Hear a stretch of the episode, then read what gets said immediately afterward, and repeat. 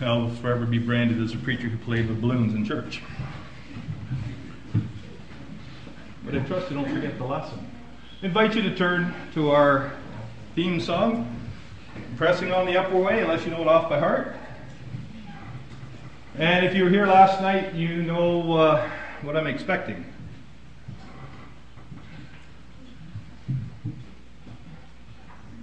Some of you were here last night.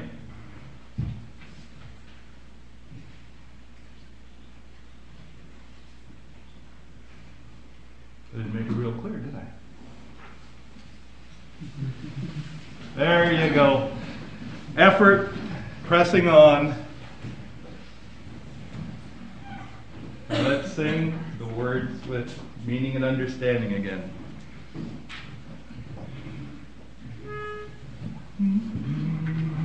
I'm pressing on the upward way, new heights I'm gaining every day, still praying as I'm onward bound. Lord, plant my feet on higher ground.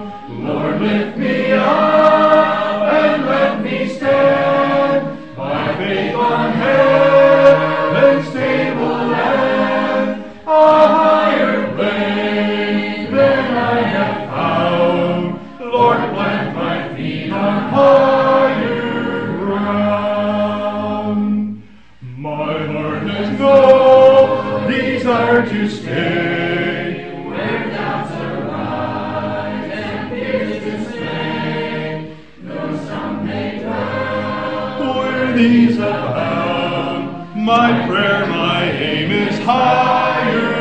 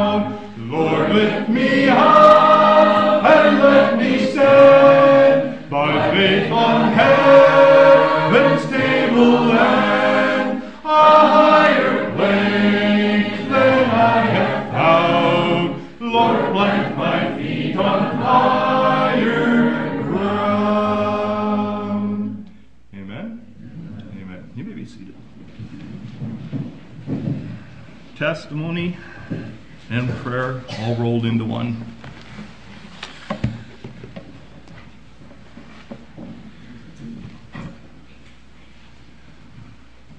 I'd like to preface the the sermon, the service tonight, by giving you a little bit of the background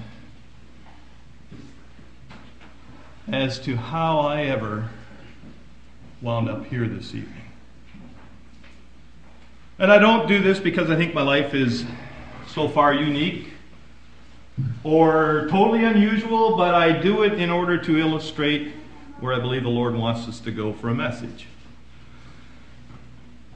Back in the early 1970s, there was a Mennonite deacon who was in a hospital doing personal work.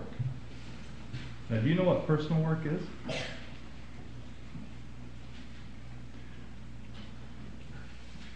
Witnessing for the Lord.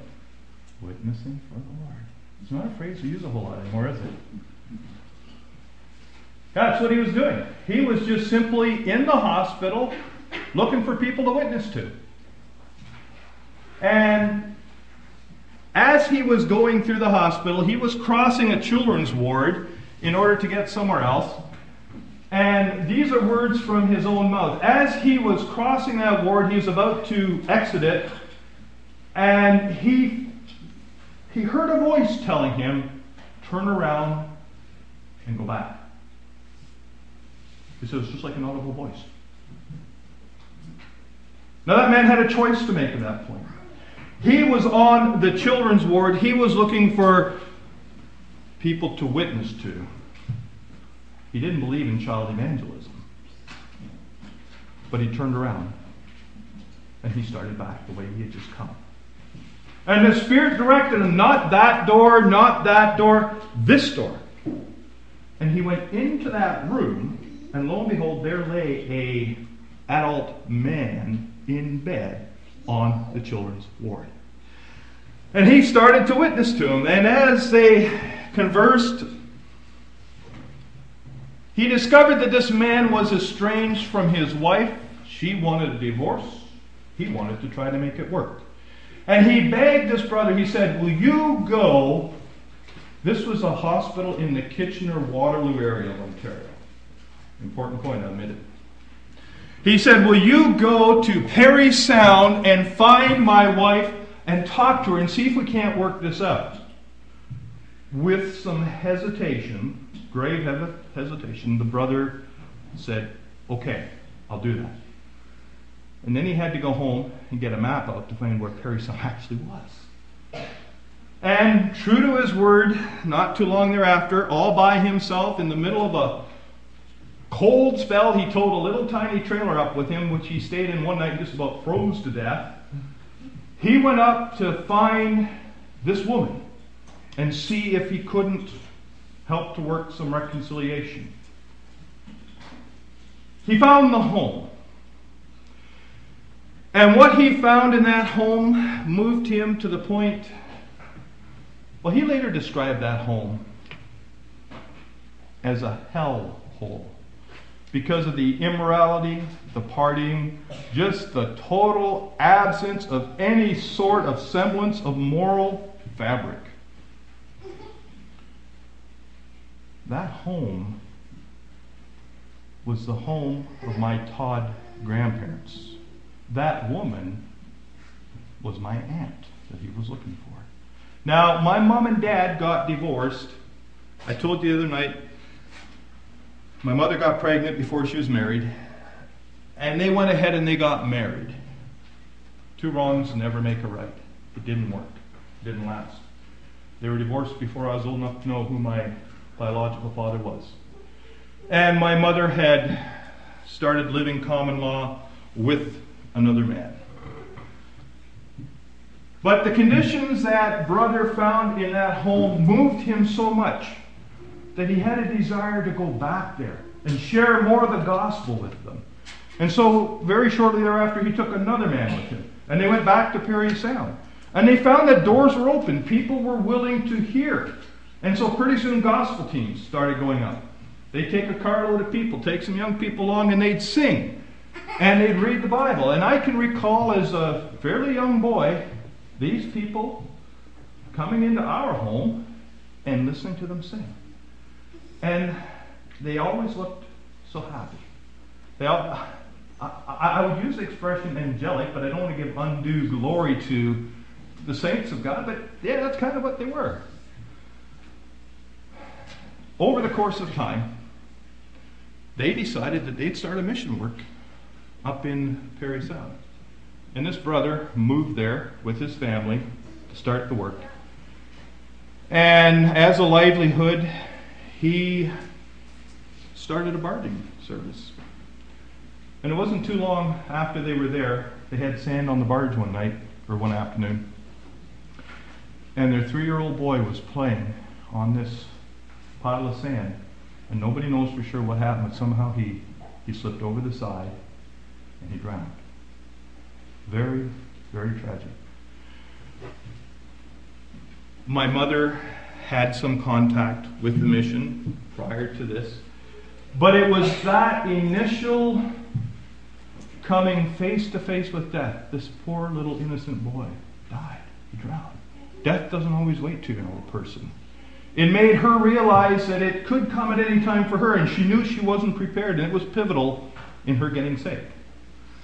Now, I have two younger brothers, and after she got saved, the very first thing I really knew that mom was getting saved was the fact I was losing my dad. Because that common law man she was living with was my, my dad as far as I was concerned. He was the one who did things with us. Um, there was quite a confused period in my life there. I didn't know for sure what was going on because I went to that funeral. I do remember his funeral. And I remember being introduced to some grandparents I had no idea they existed. Well, they were the Todd grandparents. That's the little I had to do. See, my mom was a Jones. And I don't know where that saying, keeping up with the Joneses, comes from, but for them, it was true. They were good, honest, hardworking people, salt of the earth. My grandparents had a big hand in helping to raise us when we were younger. My grandfather was a devout Roman Catholic, and he took me to Mass every Sunday. I was going through catechism. I was ready for confirmation. I was ready for my first communion when all of this took place. And I moved out of a Catholic setting into an Anabaptist one. Yeah, as an infant, I was baptized in the Catholic Church. And just to be safe, my father's side was United. I got christened in the United Church. And then later on, I got rebaptized upon my own confession of faith. So if water does any good for you, I've had plenty of it in my life. Water's only symbolic, it's only an outward expression of what's happened inside. But yes, I claim an Anabaptist faith. There's a time when my grandparents would have stood and watched me burn at the stake because I converted to the Anabaptist faith from, from the Catholic Church. I'm glad to say that didn't happen. And it's provided some very unique opportunities for me over the years. Both my grandfather and my grandmother passed away within six weeks of each other. I have had the privilege of preaching in the Catholic Church twice. And I thank God for that. Back to the story. Mom got saved. We moved north. And so, from about the age of eight, thereabouts, and the reason we moved to be in the mission was they were starting a school. And they told one, Move here and you can send your boys to our school. So I went from public school setting into a Christian day school setting along with entering Anabaptist teaching at church. I heard truth. It wasn't hard for me to believe in God. The Catholics had instilled a, a reverent fear of God. When you go into a Catholic church, they were a very devout Roman Catholic. There was a water basin full of holy water. You blessed yourself. You went in, you were dead silent. There was a reverence inside of those churches. I think sometimes it helped if it rubbed off a little bit on us. I know that the church here is the, the members, we are the church. But still, sometimes we lose a little bit of the awe and respect and wonder we should have when we're approaching Almighty God. We're here to worship Him. It's not about us, it's about Him. And therefore, it makes it easy for me, although I'd rather be casually dressed, I'd rather be in jeans. But I wear a suit respect for God. So, I sat in church.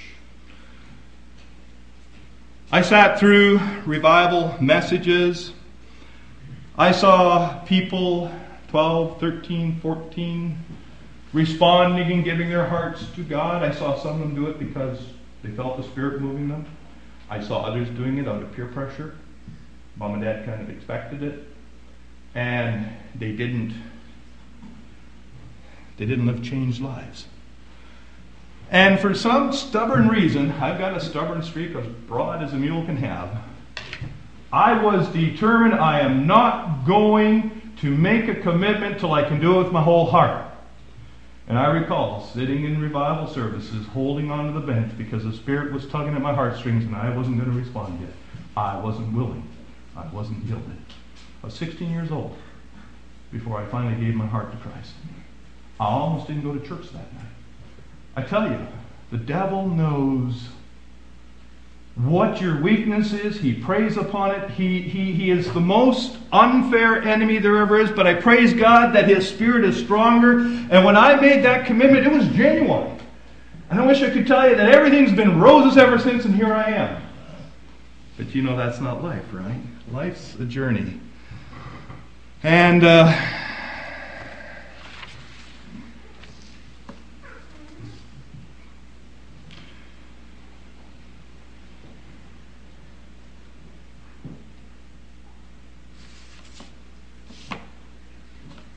I got older.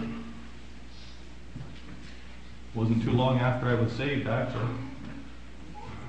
I was at the youth meetings in Indiana, and God led me to Glenda, my wife. I can say that with absolute certainty. We don't have enough time tonight to go through everything, and on Saturday night I want to keep this concise. So you, oh, but you get an extra hour of sleep, right? Should we set the clock back now? God led me. I have absolutely. And he, he just blessed me in ways I couldn't imagine. Coming from a non Anabaptist background, I had absolutely no Freundschaft inside of those circles. Glenda's related to everybody. I, I, found she's got a second and a half cousin here. You know, it, it's awesome. It's just, but you know what? I value the connection we have even closer than that. You're all brothers and sisters in the Lord to me. And that is so amazing. I can come and feel right at home here, and I thank you. I've been able to feel your spirits, and I, I feel kindred spirits. God bless you for that. So, we got married. It was a while until God blessed us with our first child, but He gave us four. We have a girl, which most of you know, Erica. She was secretary last year at MBS here. We have a son, Kirk, that's uh, a couple years behind her. Then we have a couple younger ones. But after we were married, about 10 years down the road, there was an ordination at our church. We went through all the preparatory stuff, went the night of nominations, gave the nominations, and we we nominated a fine brother in the church, felt would do a good job in the role, and went home, got ready to go to bed.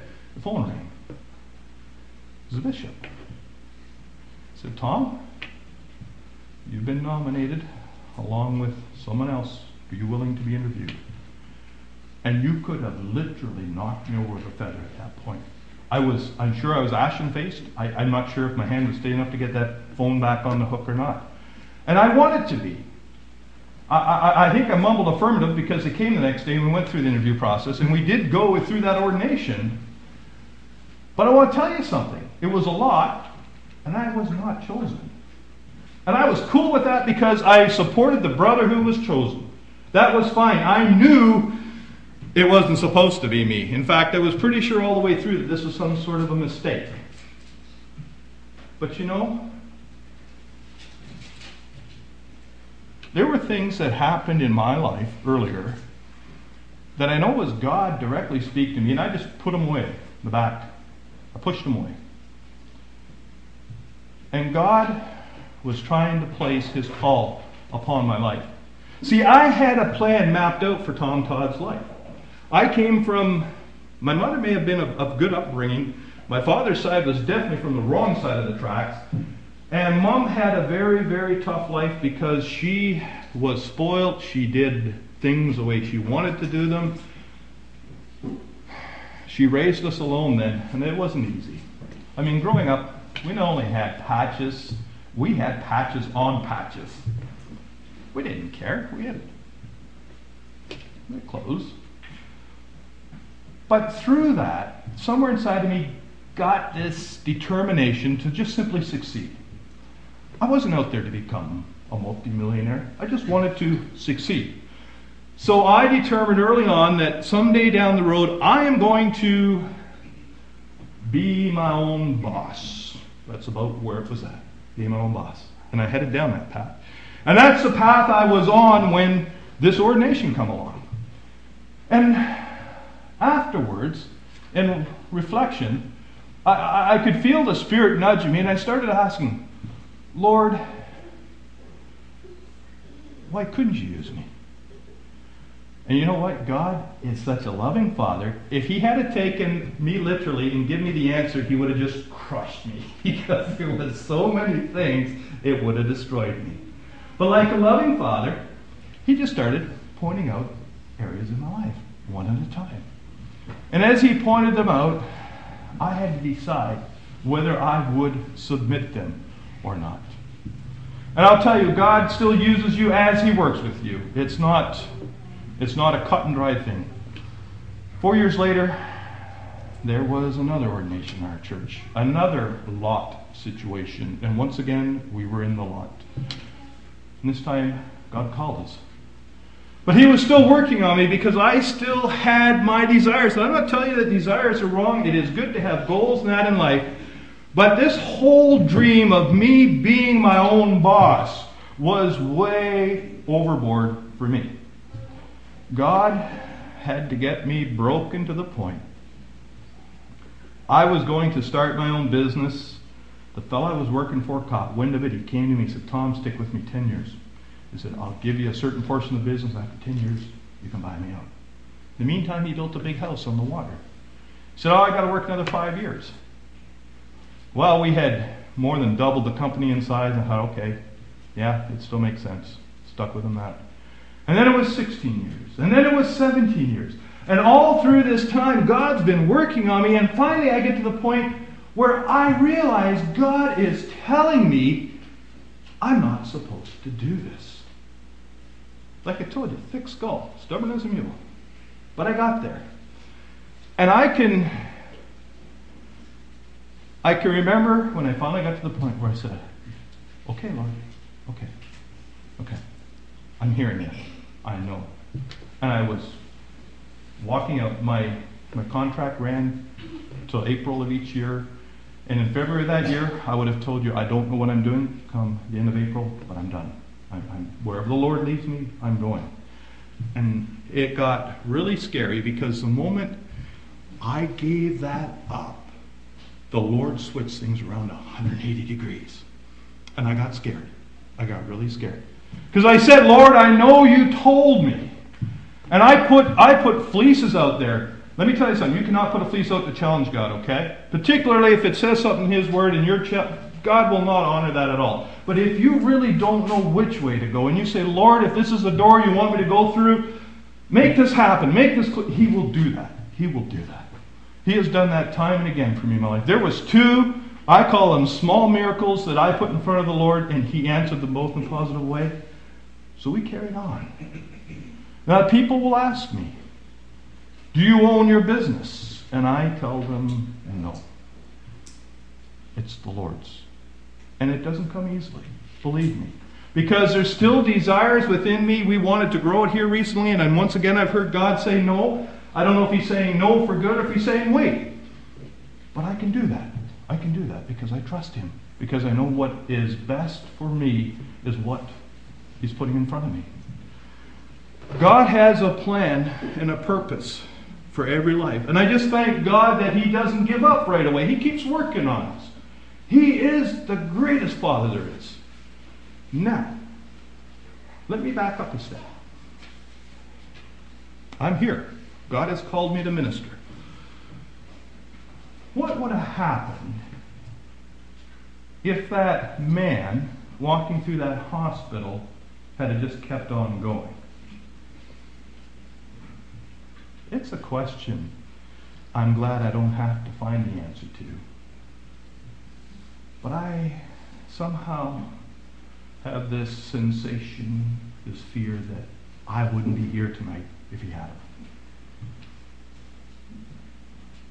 one man's listening to the Spirit more fruit. Who knows where it'll go down the road in the future?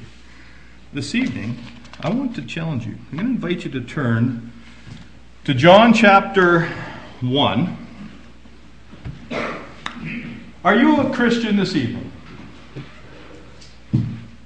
Not ashamed of it? Are you a Christian? Yeah, all right. Now, do you know tonight that when you're a Christian, you've got a family name? You know, I can start naming, I, I can say Todd, or I can say Scripseth, or Sensing, or whatever I want, Brubaker, the whole list here. And when I do that, you're going to start getting a picture in your mind, right? You're going to think of certain family traits there that are kind of unique, things that stick out, things you appreciate, things you don't appreciate. But I want to tell you something. Tonight, if you're a Christian, you have taken on the family name of Christ. And you know that verse from Acts 1 where Jesus was leaving this earth and he tells the disciples, Go and wait. He says in verse 8, But ye shall receive power. After that, the Holy Ghost has come upon you, and ye shall be witnesses unto me.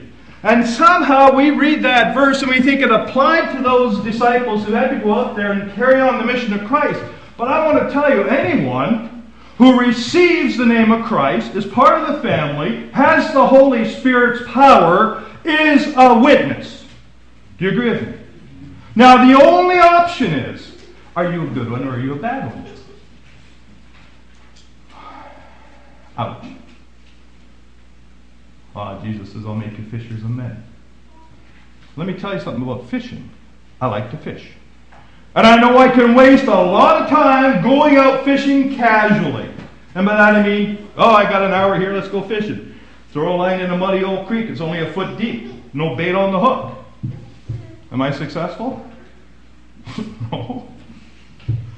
But yet, that's often what we do in our Christian walk of life. We think, well, we'll do the Master's work and we'll do His, and just kind of haphazardly, casually, wherever it fits in, whenever we get the urge to do it, we'll do it. And we wonder.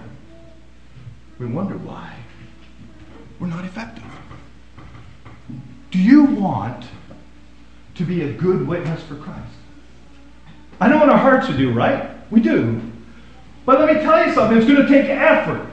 And the devil's going to tell you it's too hard. He's going to tell you that's what missionaries are for, that's what preachers are for. You don't have the qualifications to get out there and be a light on the hill, a visible balloon that's got something to it that attracts people like moths to light. Why is it? Why is it? Do you know a survey was done by Barna Research, which does surveys in Christian circles. And they took a survey here in North America.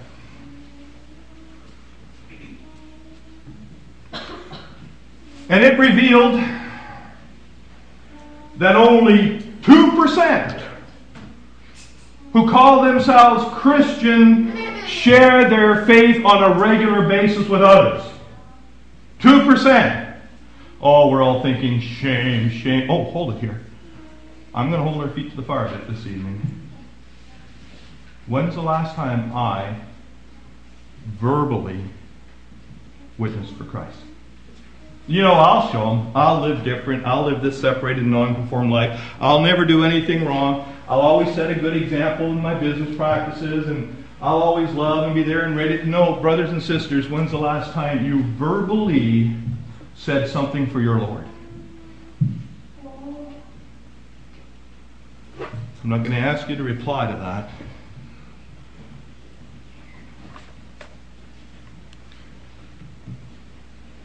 Why don't I?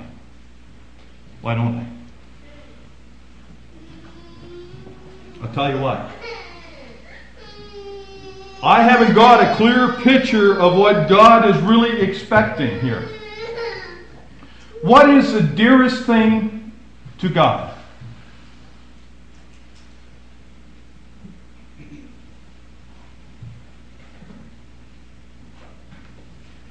God is not willing that any should perish, but all should come to repentance.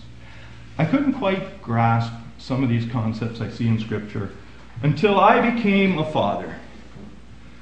When it says that God is not willing that any should perish, what he is saying is that he is not willing that anyone perishes. Not one soul is not supposed to perish. Now, we have a tradition in the Todd family because in the summertime I work some fairly long hours in construction. We have had the practice that dad always tucks the children into bed. It gives me a chance to connect with each one of them. We can chat, I listen to the prayers, I tuck them in. And yeah, some of them have got to the point now where that doesn't happen anymore, but this goes back a few years. Uh, about 10 years to be exact. Our youngest was two years old, and I was out at a board meeting. I had left early that morning before they were up, got home, um, got changed off to the board meeting without really connecting with anybody, come home, and they were already all in bed, my wife included. But I would still go through and just tuck the children in. And if one of them was awake, the opportunity to connect with them. And I went from the oldest to the next one, to the third one, to the fourth one's bed. And when I got there, he wasn't in bed. Now, just this was in the middle of winter. And I don't know why, parents, you'll, you'll be able to identify here. But your mind starts to do funny things. Just recently in the news, there had been an account of somebody out west here who had a two year old child that managed to get the door open and wandered out into the cold and froze to death before they found him. And for some reason, that immediately came into my mind. Now, this young fella was in the habit of crawling into one of his siblings' beds. He wasn't supposed to, he's supposed to be in his own bed. But I, I thought, okay, so he's, he's in one of those beds. And I went back and I did the check, and he wasn't there. And I can remember this thought starting to prey upon me. My heart starting to accelerate, and I, I went upstairs to check our bed because he was never supposed to be in there. But sometimes, yeah, let's face it, the youngest one tends to get a little bit spoiled, and uh, they somehow slip under the radar. He wasn't there. And brothers and sisters, I want to tell you something. At no point did I ever stop and say, Tom, what are you doing? You've got three children. They're safe and secure. They're in their beds. You know where they are. Don't worry about the other one. God is not willing that any should perish. Though there's a hundred sheep and 99 of them are safe in the fold, yet he'll still go out and search for that one. Why? Because it's his child. He's created all of us. Do you realize how much God loves every soul here on this earth? can you begin to get an appreciation? Tom, if you, oh, let, let, me back up a step. I told you the other night I'll die for my wife in a heartbeat, and yet I still sometimes have to go ask her for forgiveness. I will. I will die for her. I'll die for any one of my children. There are people, brothers and sisters, who I'd gladly lay my life down for too. I believe I'm ready to go. If it came to that, I will do it. Now, somebody said, Tom, over here in I don't know what your biggest city is that would have a, a skid row or whatever. Up in Minneapolis, there's this drug addict. He's had no hope. He is, he is heading for a Christless eternity. But if I am willing to die for him, there's a chance he can, he can get to heaven. I hope that I could do that. I think I could. I, I think I could have that sort of a love that I would just, yeah, I'm ready to go. I'll lay down my life. But now somebody said, Tom, that same person, same conditions apply. But instead of you laying down your life, you're going to have to give one of your children. Now, I've got four of them. But I can tell you right now, I don't think I could do it. I don't think I could do it. And yet, God so loved the world that he gave his only begotten Son. Do you begin to grasp how important it is to God that people get saved? The people don't wind up in a hell that he never created for them because it was created for the devil and his angels. And it's unfortunate, it's really unfortunate that humans are going along. God calls you and I to be his witness. And in order to keep this really simple, we're going to take a look at a Bible account. I'm going to give you three simple steps. I'm not going to say they're all easy, but they're simple. John chapter 1, we're going to break in at verse 35. And it says, Again, the next day after John stood. It's talking about John the Baptist, and it's the day after he had baptized Jesus. So, verse 35 again, the next day after John stood, and two of his disciples, and looking upon Jesus as he walked, he saith, Behold the Lamb of God. And the two disciples heard him speak, and they followed Jesus. Then Jesus turned and saw them following, and said to them, What seek ye? And they said unto him, Rabbi, which is to say, being interpreted, Master, where dwellest thou? And he saith unto them, Come and see. They came and saw where he dwelt, abode with him that day, for it was about the ninth, the tenth hour. One of the two which heard John speak and followed him was Andrew, Simon Peter's brother. He first findeth his own brother Simon, and saith unto him, We have found the Messiah, which is being interpreted the Christ. And he brought him to Jesus. We'll cease reading there. May the Lord bless this portion of his word. Now, I want to give you three steps. They're not original with me, but I'll tell you, once I discovered them, it made it a whole lot easier to witness. Let's look at what happened here in this portion. The very first step, and you're going to say I'm oversimplifying things, but brothers and sisters, this is the most important step. You need to have a genuine personal encounter with Jesus Christ. You have to follow him. Verse 37, it says, once John the Baptist pointed him out, it says, and they followed Jesus. Now, without this, you have absolutely no basis. Do you know what it's like to reach out and truly touch the Master? Have you made a connection? You're not just brushing up against Jesus, you're not just following through something, you're not living hypocritically. You criti- critically. you are genuine through and through. I want to tell you something. Brother Warren pointed out the other night I don't stand behind the pulpit. When I first got ordained, I stood here prim and proper and I tried to preach like preachers I admired, and I struggled. I really struggled. And I'm not saying you can drive deals with God. But I was, I told the Lord, I'm willing for you to use me. But I said, I can't be something I'm not. I can't be hypocritical. I said, if you want to use me, I got to be me. And so I'm me. And so I trip over words and I move around. And brothers and sisters, I'm not saying it's easy, but I try to be genuine. What you see is who I am. I don't want to put on airs. I don't want you to think something of me that I'm not. Of course, I want you to think the best of me. Uh, uh we'll, we'll get to that here in just a minute. You need to have a genuine encounter with Jesus. And now that doesn't mean that you're going to be perfect. Like I'm trying to tell you, I'm not perfect. You don't have to be to be a good witness, okay? In fact, it's better if you're not perfect. It's better if you know you're a sinner saved by grace and you remember those roots and you can go to people and you can put your arm around them and you can genuinely say, Hey, I know what you're going through. I've been there, and here is what God did for me. You need to be genuine. There was a lady who went to visit one of her friends. She drove 50 miles. Not picking on the women. This is the account. She had her visit, and it came time to go home. She discovered she had locked the keys in the car.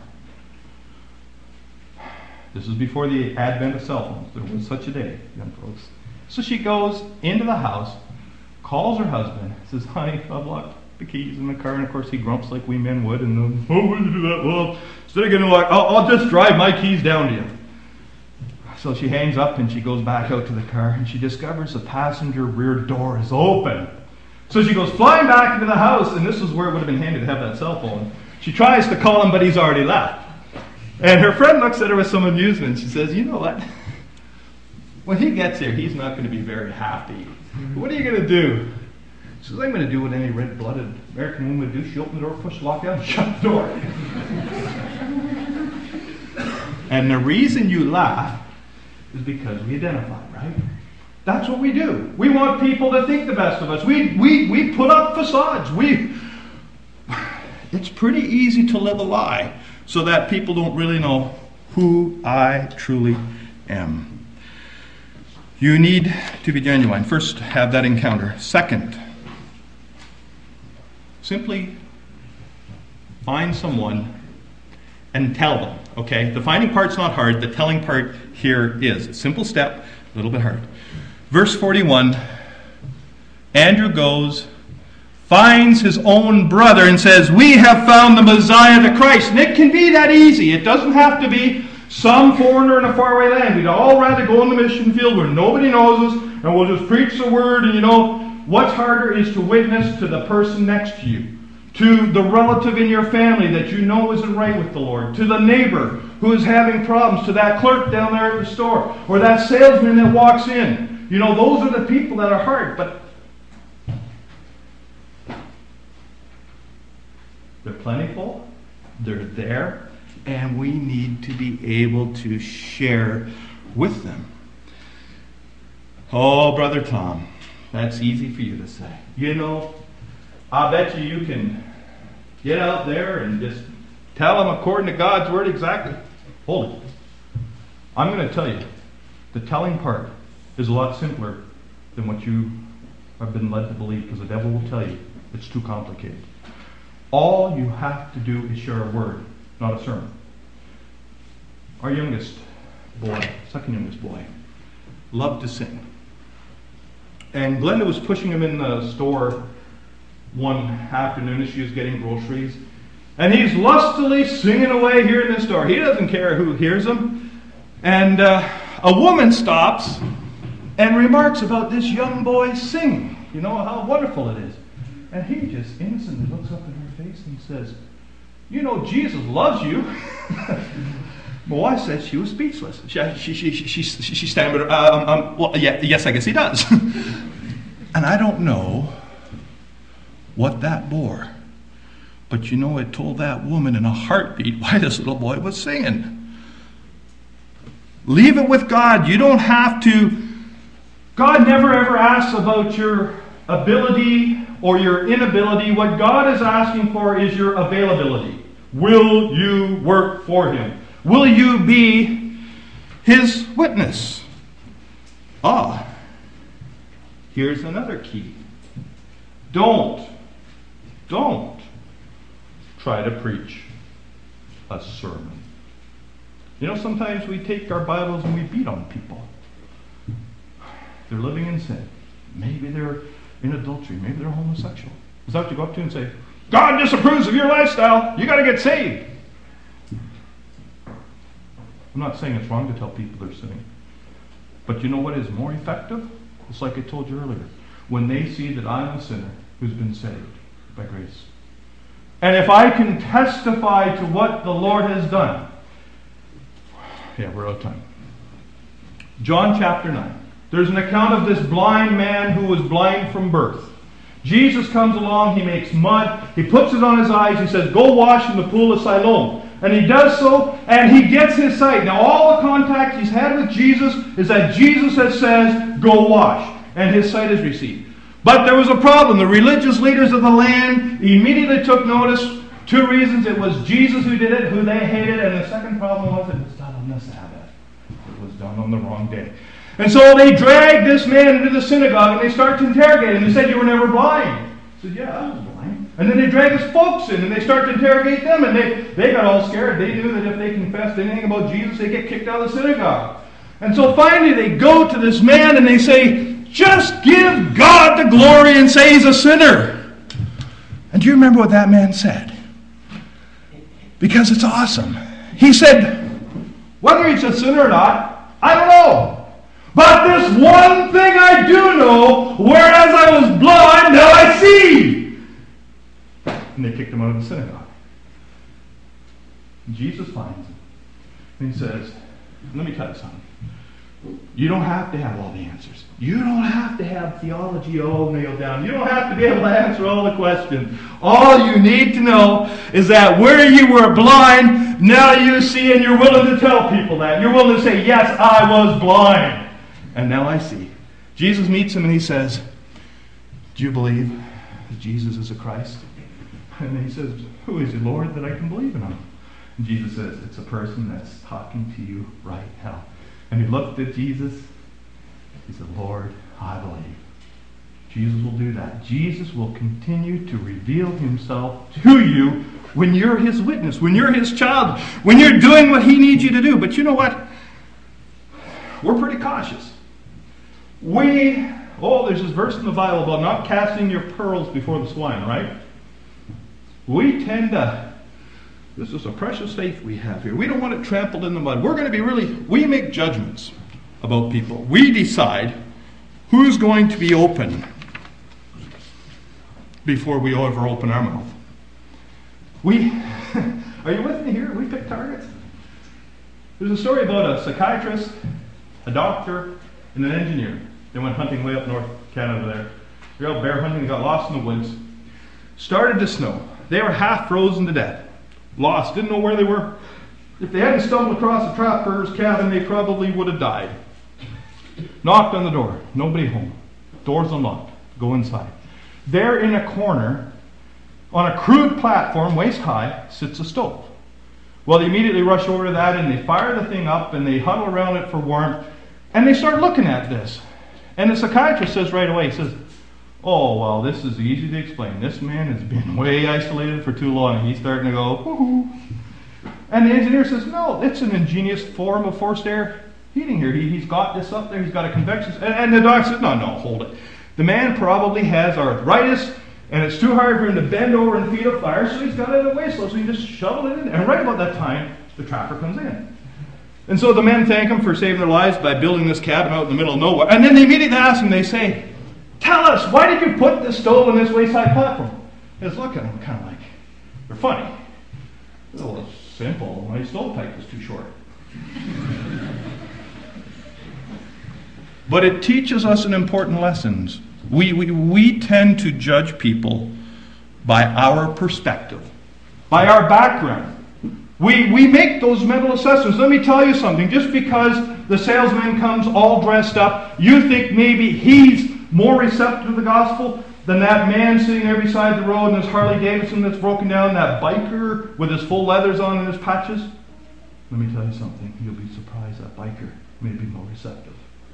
Never, ever judge. If God gives you the opportunity, take it. You have to have that encounter. You have to find somebody, which is not hard in the land that we live in. You have to be willing to talk to them. And the last step is just as easy. And if we understand this, maybe it'll make step number two easier.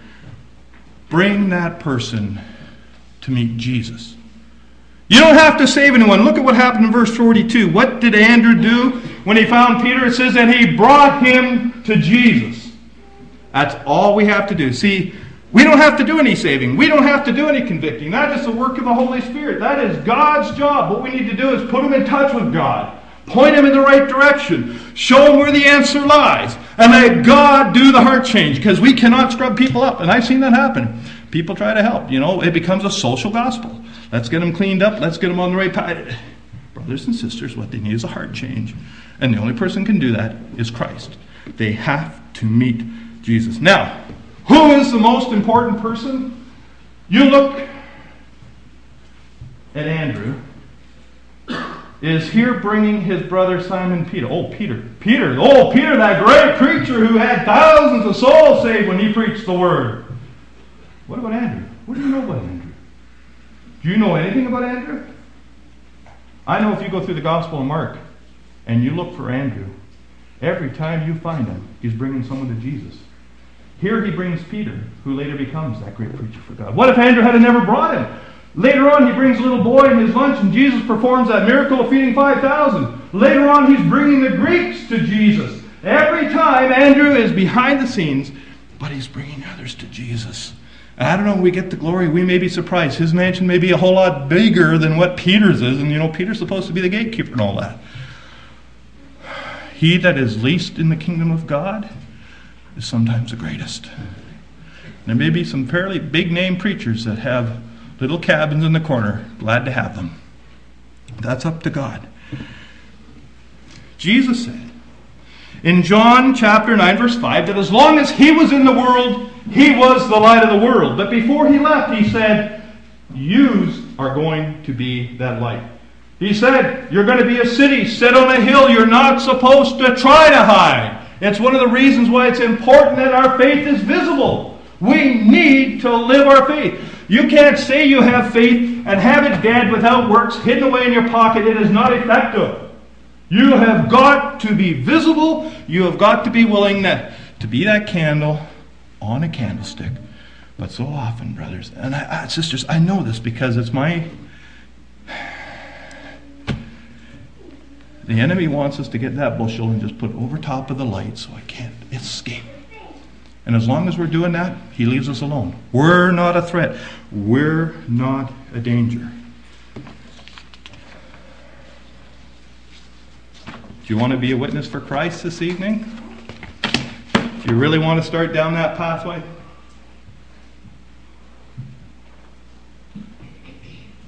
If you truly believe it's what God really expects of us, if you truly believe God doesn't want a single soul going to hell, if you can look at people around you and realize if they're not going to heaven, they're going to hell, it might loosen their tongues a bit. And you may say, well, my life is so busy. Let me tell you something. If you want to get serious about this, all you have to do is pray in the morning. Lord, give me an opportunity today to witness for you. I know this from personal experience. He'll give it to you. But let me warn you, the moment you make that commitment, the devil is there, he's all perked up and he's listening, and that opportunity will come at the most inopportune time. You will think, ah, yeah, there's an opportunity, I'll catch that later. Procrastination. And let me tell you something. That opportunity is forever lost. It will never come back again. You may get a further opportunity, you'll never get that opportunity again. So pray it. I challenge you. I would use the words dare, but that's not fitting for Christians. It's our duty to do this. Do you want to be a witness for Christ? Do you want to increase your witness? I invite you to turn to 193 in your Christian hymnal. I'm just going to invite you to sing this song as a, a personal commitment to let your light shine for Christ where He has placed you.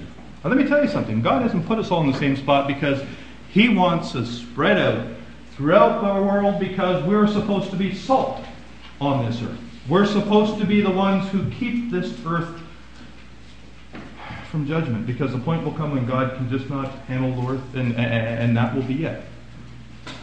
God is, of course, the light. We are the lower lights. I invite you to stand as we sing this song. 193 Let the lower lights be burning.